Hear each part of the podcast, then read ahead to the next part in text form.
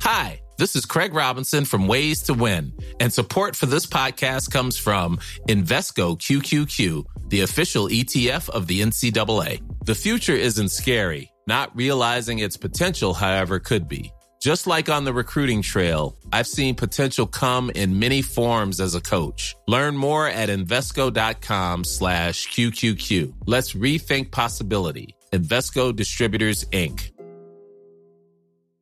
Mother's Day is around the corner. Find the perfect gift for the mom in your life with a stunning piece of jewelry from Blue Nile. From timeless pearls to dazzling gemstones, Blue Nile has something she'll adore. Need it fast? Most items can ship overnight. Plus, enjoy guaranteed free shipping and returns. Don't miss our special Mother's Day deals. Save big on the season's most beautiful trends. For a limited time, get up to 50% off by going to BlueNile.com. That's BlueNile.com.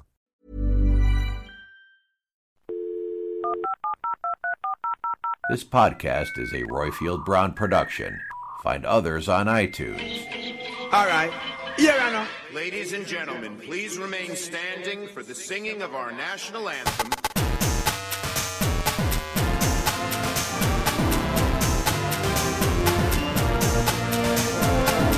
He said Britain is just a small island that no one pays attention to. A former colony won the right to determine its own destiny.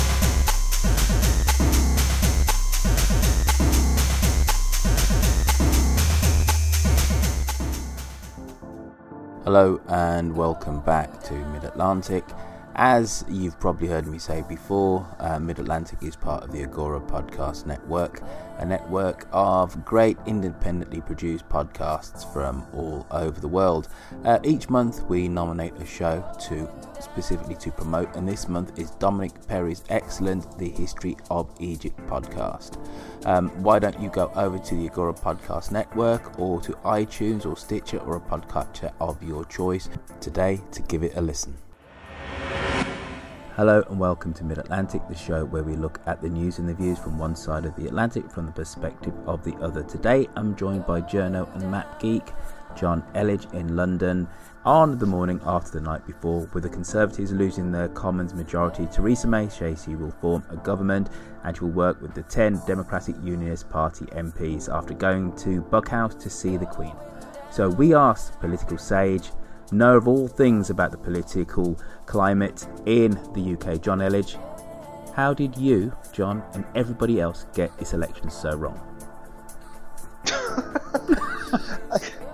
okay, well, um, I, I think. Okay, full, full disclosure before before you um, launch into your answer. Just before John and I were, were at a, a, rather nice soiree uh, last night. John invited me to the New Statesman uh, election party, and as he left, he said, "Roifield, it's going to be a Tory majority of 80 seats and possibly even more." Theresa May's gamble backfires, but for now at least, she's staying on. Country needs a period of stability.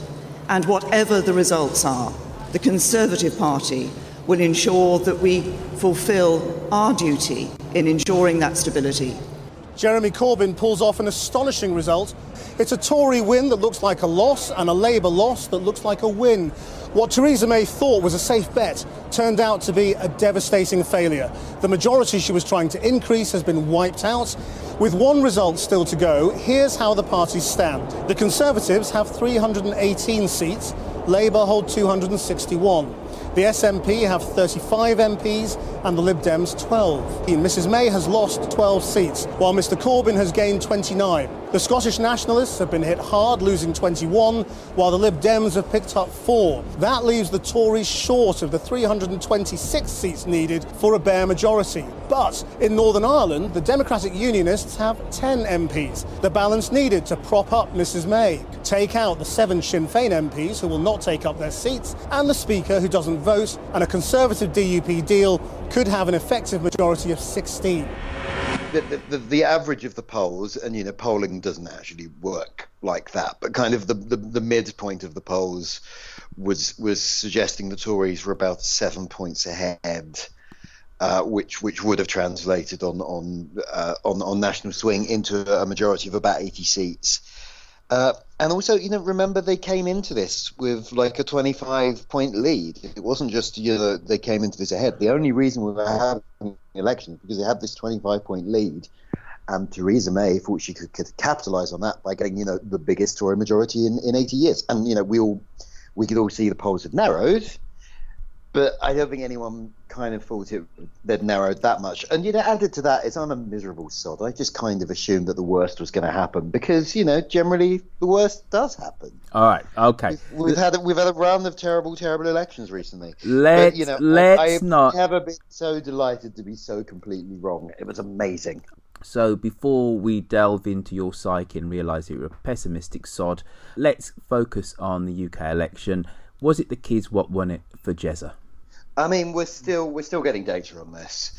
Um, there is a, a, statistic floating around this afternoon that suggests that 72% of 18 to 24 year olds uh, uh, came out to vote, which I, have not seen that verified. That statistic may, may not, in fact, be true. But if so, that would be an incredible turnout. That might even be across the average turnout across the the entire population. And yeah, that and most of those kids would have come out for Labour. So, yeah, I mean, also people are saying like. I've seen some some miserable cynics, uh, other than myself, say things like, "Oh, well, because uh, the, the the the Labour uh, the Labour manifesto was offering so many giveaways to that age group, like you know, free tuition fees at university and so on." And so, well, yeah, but part of the reason we have so many problems in this country is because every government going back decades has gone out of its way to bribe older voters because there's a lot of them and because they vote. And it's quite you know it's quite refreshing in a way to see a politician come out and actually try and get young people to vote for him by buying them off. And you know that's politics isn't it? So yeah i'm delighted this morning. I'm the happiest i've been about british politics probably since the very first time you had me on this podcast to be honest. It's amazing. There was literally singing in the new statesman office last night. All right so let's just run through run through it. Who do you think the winners and the losers are in this election? Okay, well, starting with the most obvious, uh, the big winner is Jeremy Corbyn. No, I mean he has not literally won the election, but there was there were some points last night where he seriously looked like he could be about to become prime minister, which is an amazing turnaround from someone who'd been completely written off by the vast majority of the commentariat, including myself, as recently as six weeks ago, and who has never seen this no, no, series. As, as recently as last night, John, at about as recently eight, as last at, night, at about nine o'clock.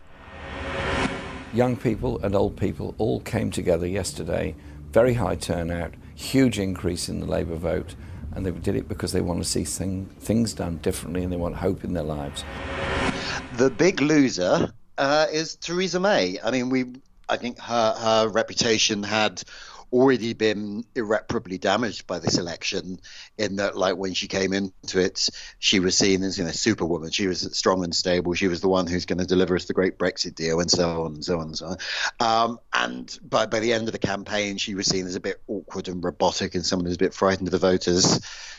But honestly, to call an election unnecessarily to get yourself a bigger majority and then losing the majority entirely, that's that's probably the biggest screw up by a British Prime Minister since well, at least since the time David Cameron accidentally took us out of the European Union.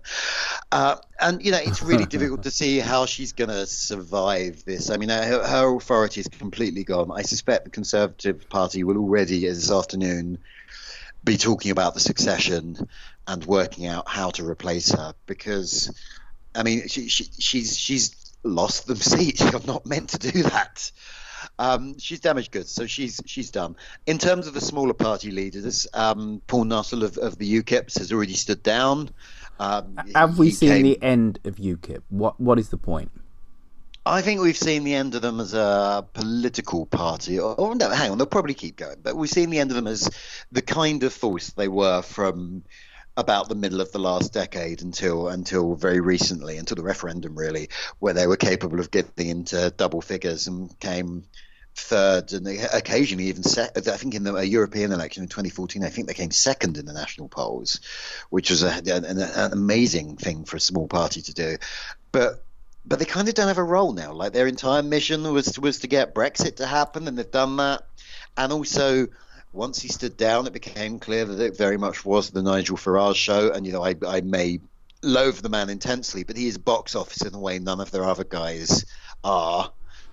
So Well, I uh, suppose uh, Farage he- he could has- come back again, but Well, there is a position for Raj if um, the Tory party, uh, the Tory government, sorry, propped up by the DUP, is going to go soft on its hard Brexit. Well, then all of a sudden Farage has a role, doesn't he? He's, you know, he's all about getting out the customs union, screw the single market, let's control our borders. Absolutely. Yeah, I mean, I think we're going to be hearing a lot more from him, and quite genuinely, I wouldn't be surprised if he becomes UKIP leader for what is it, the third time, the fourth? Um, because also, like he, he was saying last night, you know, we could now be looking down the barrel of a second referendum, which was was the exact quote, which suggests to me, firstly, that he may be genuinely worried that he's he's kind of uh, losing ground here, but also that he's a man who's much happier fighting for Brexit than actually delivering it. So, so I suspect he's he's not going to go anywhere. Another of the small party leaders who who I think had a pretty good li- night actually, and whose job is now safe at least for the moment, is is Tim Farron of the Liberal Democrats, who had a pretty ghastly campaign by uh, heading a party in favour of liberal values and not being willing to say that he didn't believe gay sex was a sin. Uh, but the party did actually gain some MPs last night. It went, went up from nine to twelve, um, and there's a bit of a churn there. You know, they lost some, a few guys, but a few others got in, and that's that's better than some people were expecting. So I think he's probably safe for the moment. And he only just squeaked in in his seat as well, didn't he? Did, yeah, no, it was very. I mean, that would actually be one of the more compelling arguments for getting rid of him, is that you know his seat is, is not safe, and uh, well, another one would be he's not actually very good, um, and also this the sainted uh, Saint Vince of Cable uh, got back in in Twickenham last night, and he's just a much more impressive figure. So I wouldn't be surprised if if if he maybe makes another run.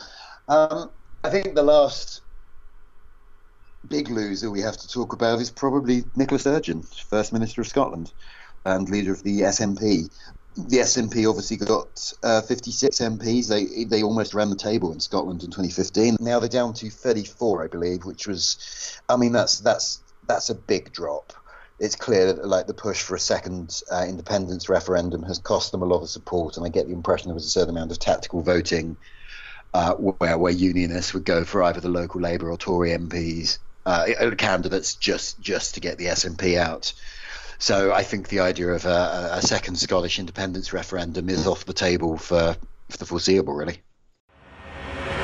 We've lost some tremendous MPs, uh, obviously particularly and very personally disappointed that Angus Robertson lost his seat. He has been an outstanding MP. I mean, clearly uh, we didn't uh, necessarily anticipate the, the late surge to Jeremy Corbyn. Uh, which appeared very late in the campaign and wasn't reflected in the Scottish opinion polls. Uh, of course, there is clearly uncertainty around uh, Brexit and independence, which you know clearly will be a factor in tonight's results. So, you know, a lot of thinking for the SNP to do. Um, what does it say about politics in Northern Ireland? Before we actually talk about the fact that the Conservatives are going to be popped up by 10 DUP MPs, we have the more extreme of the uh, Catholic and Protestant divide, the more extreme of the of the parties, basically uh, running the table. Yeah, I mean, I'm I'm wary here because obviously Northern Irish politics is its own is its own beast, which I don't really understand very well. But th- dare I say, don't we all need to have a little bit of a crash course on it now? The, the, we, the, do, we know, really, really do. Because yeah, I mean, it's very striking. Of the 18 seats in Northern Ireland, I think there's one uh, one independent, and the others are all either Sinn Féin or DUP now. And those were the two more extremist parties on either side of the the um, political divide. Yeah. Mm. So, how long is this government going to last? You you said that the Tory Party are looking at the succession, but it appears, and here we are, it's quarter past five on Friday. That May is going to see out the weekend, isn't she? At the very least, she's going to be the leader of the Tory Party, still our prime minister come early next week. She's not going to fall on a sword, and it looks like uh, the Tory apparatchiks um, know that the Tory grandees, sorry, know that for there to be an immediate uh, leadership um, election would massively destabilise the UK political firmament even more. So, um, what happens next? Do you reckon? How long will this government last? I don't know. It's the honest answer. I mean, who who who knows? I mean, as I went to bed last night, it wasn't clear who would be prime minister when I woke up in the morning. Um, I mean, I my instinct from from the conversations I've had suggests it's probably not going to happen that quickly. Theresa May has made it fairly clear she's not going to go uh, instantly or of her own accord. The speech she gave outside Downing Street earlier was. It sounded like the exact speech she would have made if she'd won another hundred seats. She was like, "What we need now is is stability and to get on with the job in hand." It's like, well, yeah, but the reason we don't have either of those things is because you called an unnecessary election. There's a certain amount of chutzpah in there. The Tory party has a certain self-preservation impulse, which I think will stop them from launching too quickly into bloodletting. I think it's more likely to be one of those things where someone in a you know a man in a grey suit taps her on the shoulder one day and says, you know, here's your successor, you should go now. But they have to find that successor first. And, and also, I kind of I just don't get the impression she is blessed with the self awareness to kind of uh, go of her own accord too easily. So I think she will probably try and hang on for uh, for foreseeable. But you know, the, the fun is only just beginning. It's entirely possible we could be looking at another election before the year is out because this government is not looking that stable, and there are certain things on the agenda right now that would really require a stable government to achieve them. Ready to pop the question? The jewelers at BlueNile.com have got sparkle down to a science with beautiful lab grown diamonds worthy of your most brilliant moments. Their lab grown diamonds are independently graded and guaranteed identical to natural diamonds, and they're ready to ship to your door. Go to BlueNile.com and use promo code LISTEN to get $50 off your purchase of $500 or more. That's code LISTEN at BlueNile.com for $50 off. BlueNile.com code LISTEN. Ryan Reynolds here from Mint Mobile. With the price of just about everything going up during inflation, we thought we'd bring our prices down. So to help us, we brought in a reverse auctioneer, which is apparently a thing. Mint Mobile unlimited premium wireless. Ready to get 30, 30, bit to get 30, bit to get 20, 20, 20, bit to get 20, 20, bit to get 15, 15, 15, 15 just 15 bucks a month. So, Give it a try at mintmobile.com/switch. slash $45 up front for 3 months plus taxes and fees. Promo rate for new customers for limited time. Unlimited more than 40 gigabytes per month slows. Full terms at mintmobile.com. Millions of people have lost weight with personalized plans from Noom, like Evan, who can't stand salads and still lost 50 pounds. Salads, generally, for most people, are the easy button, right? For me, that wasn't an option. I never really was a salad guy. That's just not who I am. But Noom worked for me. Get your personalized plan today at Noom.com. Real Noom user compensated to provide their story. In four weeks, the typical Noom user can expect to lose one to two pounds per week. Individual results may vary.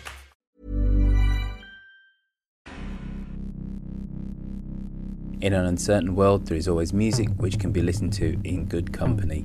Welcome to Friday 15, the show where we speak to friends and interesting people to the backdrop of great tunes and allocate 15 minutes to both. I mean, I was eight years old, interesting, the same age as the uh, Dragon King's daughter when she comes out of the sea. But, um, but what was happening to me when I was eight years old was, was that I was at the hands of a paedophile in, um, in a classroom for a year. And. Oh, so yeah. Um, for me, I well, and I think the reason that I somehow managed to, to win in the end is that for me it's about an economy of the three things that bring a song together.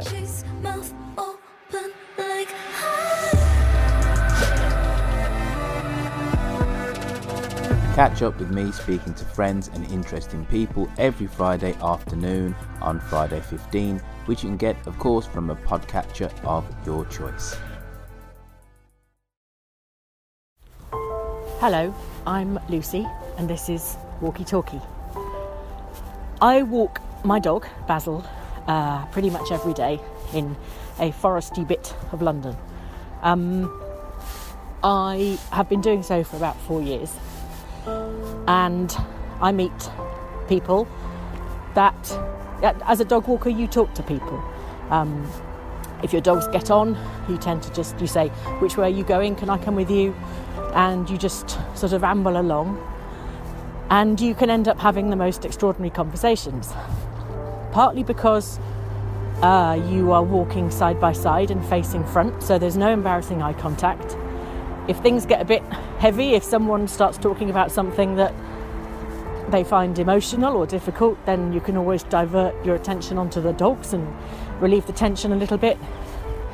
We've seen, as a group of dog walkers, we've seen um, people get pregnant, have children. We've seen people whose dogs have become ill and died, and the owner says, Oh, I can never have another one. And then in a couple of months' time, they appear with a puppy, and everyone's delighted to see them. And um, we've seen people's marriages break down, new romances start.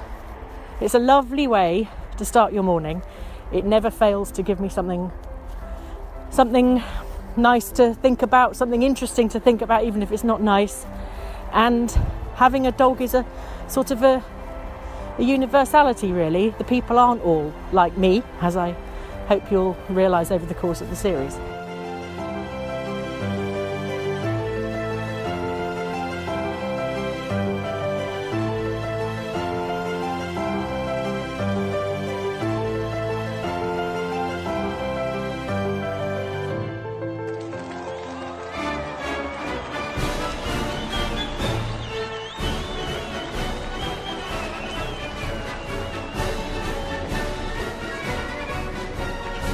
Leading up to the 1860 election, in walks a gentleman by the name of Abraham Lincoln, who is the Republican candidate. The Republicans to the South re- represent the ending of slavery. And Lincoln, despite the fact that his sentiment was always in the beginning to preserve the Union rather than to abolish slavery, becomes the lightning rod of anti Southern sentiment and he ends up winning the election in 1860 with no support from the South. The Guardian, Manchester, Tuesday, November 20th, 1860. Summary of news, foreign. The details respecting the presidential election furnished by the New York journalist not complete, but they not only assure us of Mr. Lincoln's election, but show that the Republican Party has obtained far more than the requisite number of votes for his return. It is calculated that New York, Pennsylvania, the New England states, New Jersey, and the Northwestern states give him 171 electoral votes, or 19 more than the majority required for the election. The total number of electoral votes being 303. It is not improbable, too, that this majority may be further swelled by the result of the elections in the Pacific states of Oregon and California we have no account of the manner in which the Southerners have received the intelligence of Mr. Lincoln's election. The next advices will no doubt be filled with fierce Southern declamations and protest, but it's not very likely that any Southern states will do anything mere than talk loudly about secession. Listen to the first show exclusively on Mixcloud today and subscribe to us on iTunes from Washington to Obama 10 American Presidents, the new podcast from Roifield Brown.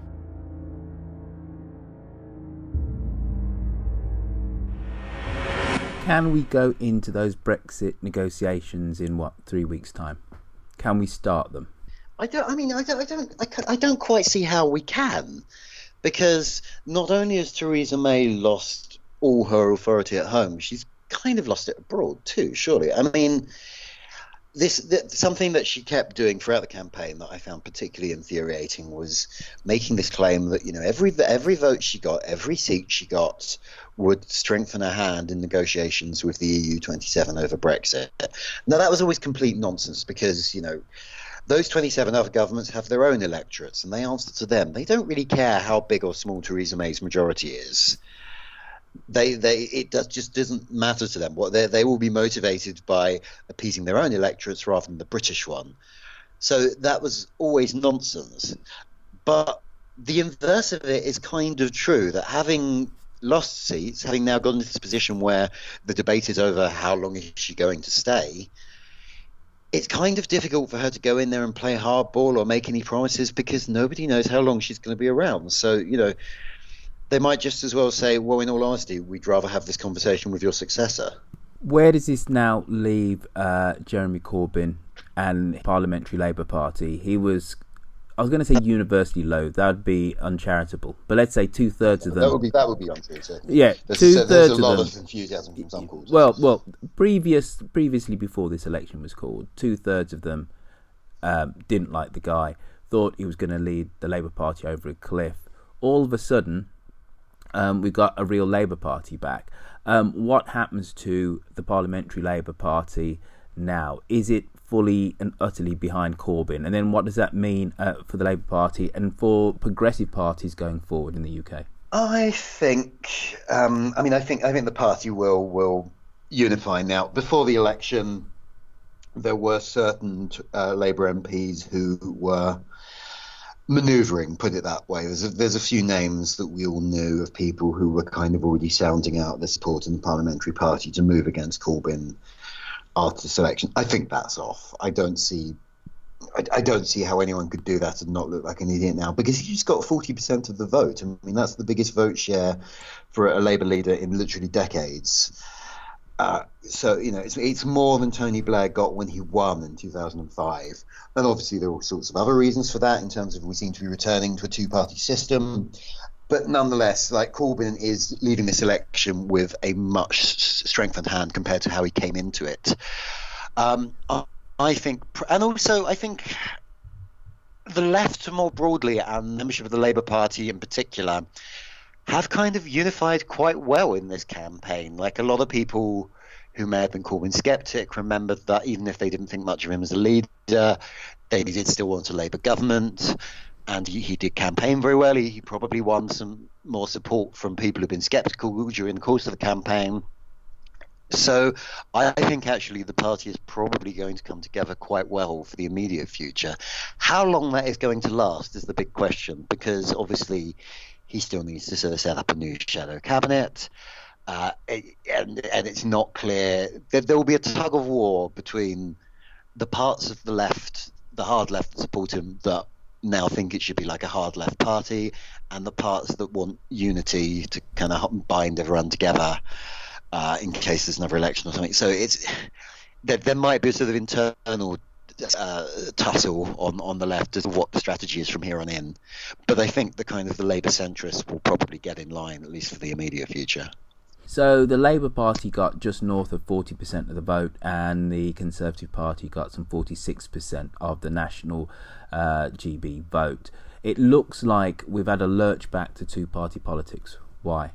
I mean, that's that's that's the big question. I wish I I had a good answer to that. I mean, the simplistic version would be that the the two other parties that have taken significant vote share in recent time were UKIP and the Liberal Democrats.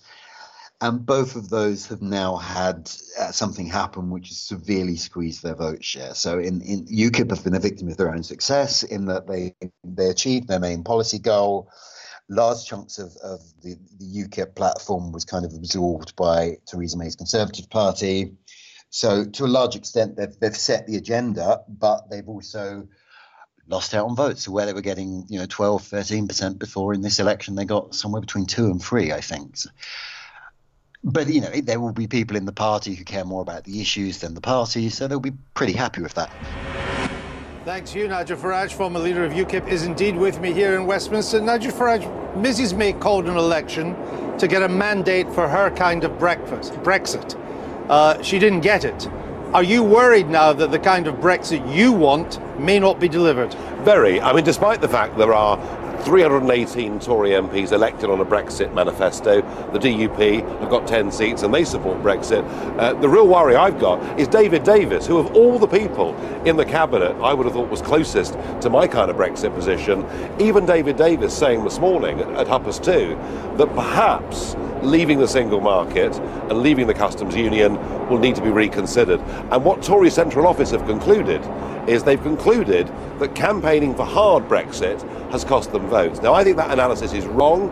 I think in the end this was more about personality. She failed the test. She didn't look like a leader, and Jeremy Corbyn was having a ball. He was going around the country engaging people, getting new people out there to vote. So it seems to me that if even David Davis is considering putting the single market back on the table, then the whole Brexit process has really very seriously been damaged by this election the other party that's kind of gone into decline is the Liberal Democrats, who who are certainly not a victim of their own success. Well, guess, they were in government for five years, so that's a form of success, wasn't it? They were they, they were a victim of being in coalition with the Tories, um, but also reneging on their one of the key campaign pledges in 2010, and no one's ever forgotten that.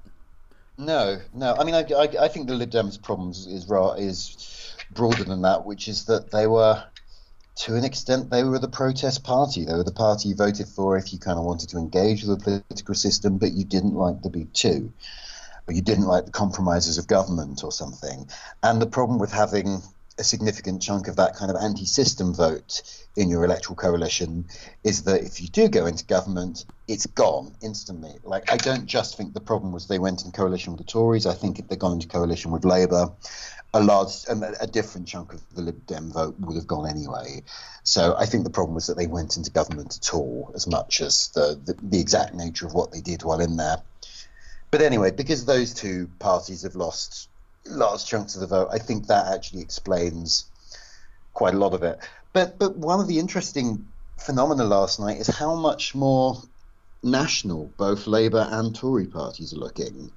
The Tories, I mean, Labour won a few seats back in Scotland, but the Tories won uh, 12, I think. It was a significant number anyway. Um, also, the Tories were making strides in the north where they've traditionally struggled, but Labour was Labour's won a whole bunch of southern seats that really shouldn't have been in contention for them. Places uh, like Swindon or Canterbury. Canterbury has never had a Labour MP. It's been held by the Tories since 1918. And it just voted Labour.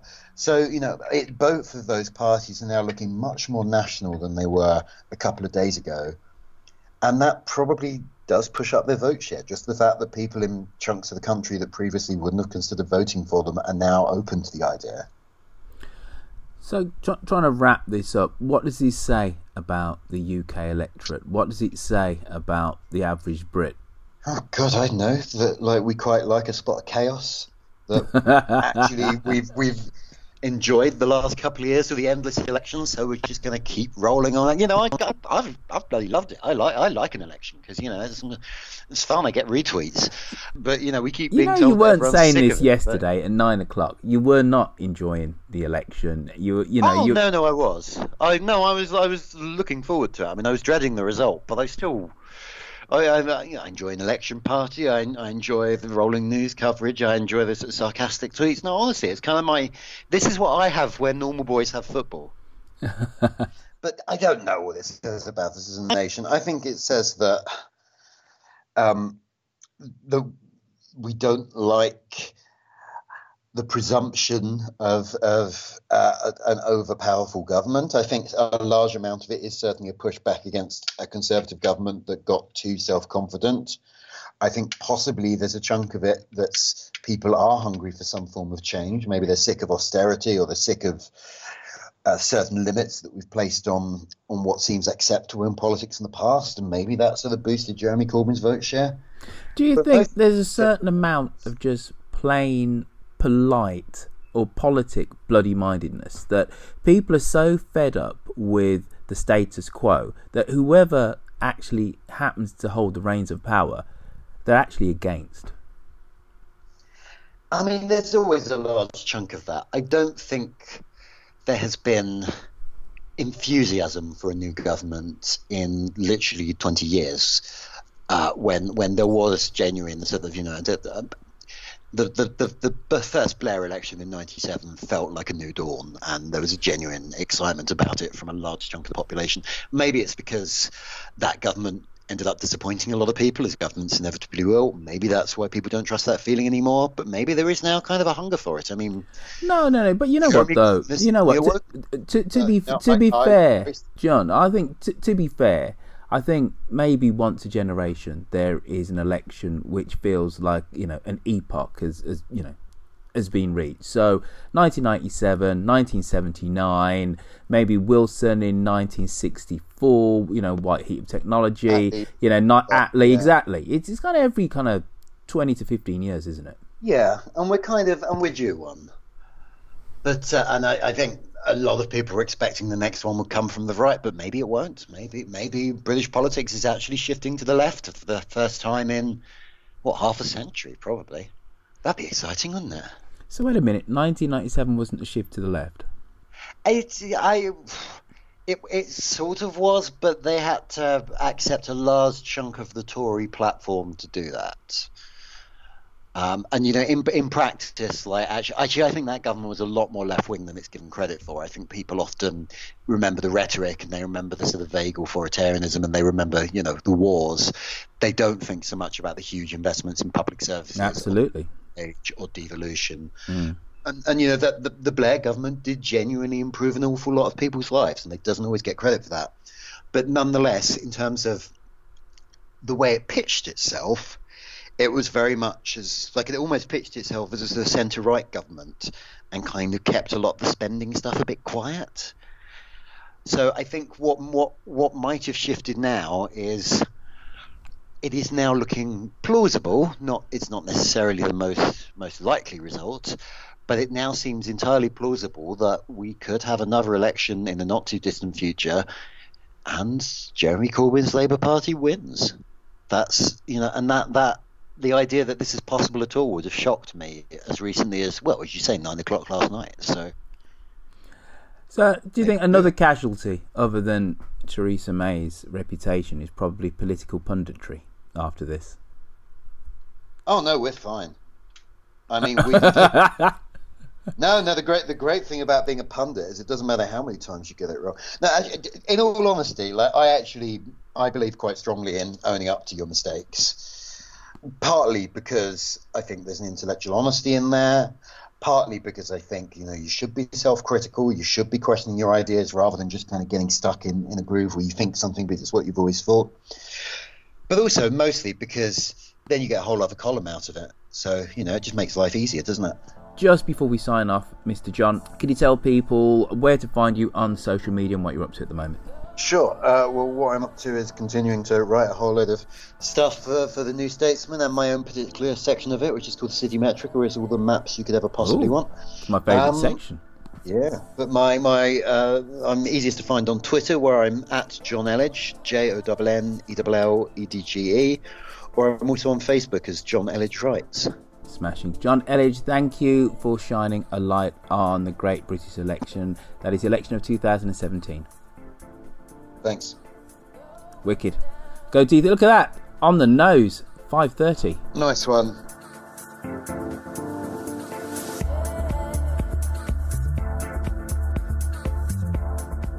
I hope you enjoyed Jonn's pontifications on the UK election of 2017. Sorry there's no Reggie this week, but it seems like Reggie has been lost somewhat in Denver.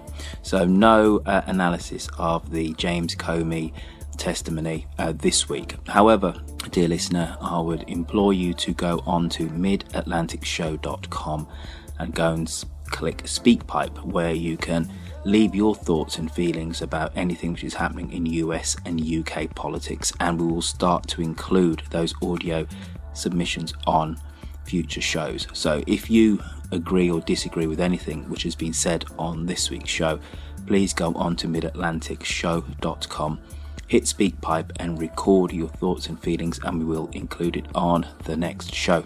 Also, to try and help us, why don't you go onto iTunes and write us a review? Um, as many of you know, writing reviews is the single best way for podcasters to get more listeners for their shows. So go on there, write us a review, and if you think we warranted, give us five stars. We are at Mid Atlantic Show on Twitter. You can find us also on Facebook by typing in Mid Atlantic Show. My Twitter is at Roifield, spelled R O I F I E L D. We will have a special show next week. I did an interview for another one of my podcasts, a thing called Friday 15, with uh, a guy called Dave Smith, who's British, who went to America last year to try and discover how exactly you become the President of the United States. Um, that show will be posted on the Mid Atlantic uh, feed. Um, if you can't wait for that, why don't you head over to uh, Friday 15? So just simply Friday 15 on a podcatcher of your choice, and you should be able to catch up with that show. See you all again soon, uh, where we will discuss some more US and UK politics.